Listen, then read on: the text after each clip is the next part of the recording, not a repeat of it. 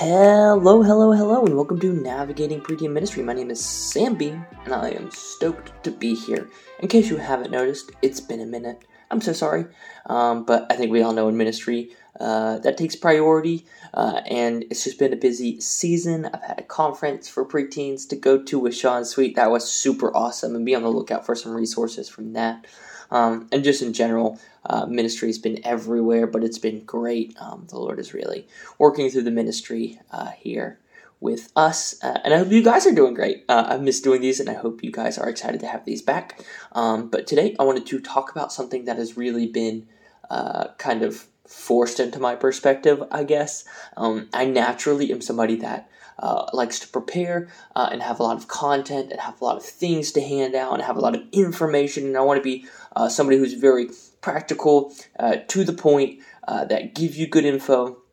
And I've learned recently that there's another aspect of um, helping other people grow besides just bringing you all of this information, right? I sometimes feel like I'm a fire hose just spraying everywhere, you know? Um, but I recently did a parent class and uh, realized where you know I may be kind of uh, creating too much content and not enough space. Um, and so I did this parent class preparing parents for adolescence. And one of the most fruitful times wasn't when I was giving them my four points, it wasn't when I was handing out the resources at the end. It was when a parent was able to ask a question and open a dialogue in the room.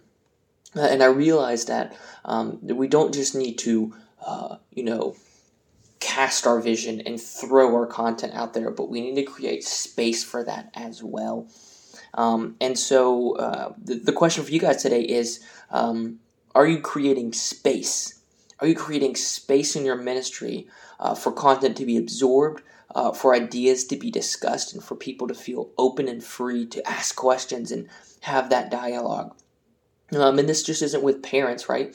Uh, this is with your preteens. Do they have space every morning to talk through some of their ideas and some of the things they're working through? Do they have space um, to, uh, in small group or Sunday school, uh, ask a question about the lesson? Do they have that ability? And what about your leaders? Do they have space to uh, to talk about some of the things they're working through? Do they have space to be open and vulnerable when they need to? Do they have space to ask questions or give you, um, you know, ideas or feedback in your ministry? And so think about through your whole ministry, where are areas you can create space? Because when we create space for that dialogue, uh, we're not only uh, first taking ourselves off the pedestal, um, but we're also uh, opening the floor and opening the door for other people to think. And sometimes all somebody needs to hear is that they're not in uh, the boat alone, right? That they're not the only person struggling with this. And uh, a lot of people offer so many great perspectives, and we're not the ones with all the answers. So think about your ministry, think about the areas you're involved in, and how you can create space for people to be able to dialogue,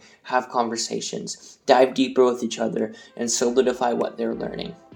Thank you so much for listening, and I will see you guys Thursday for a full episode. Bye.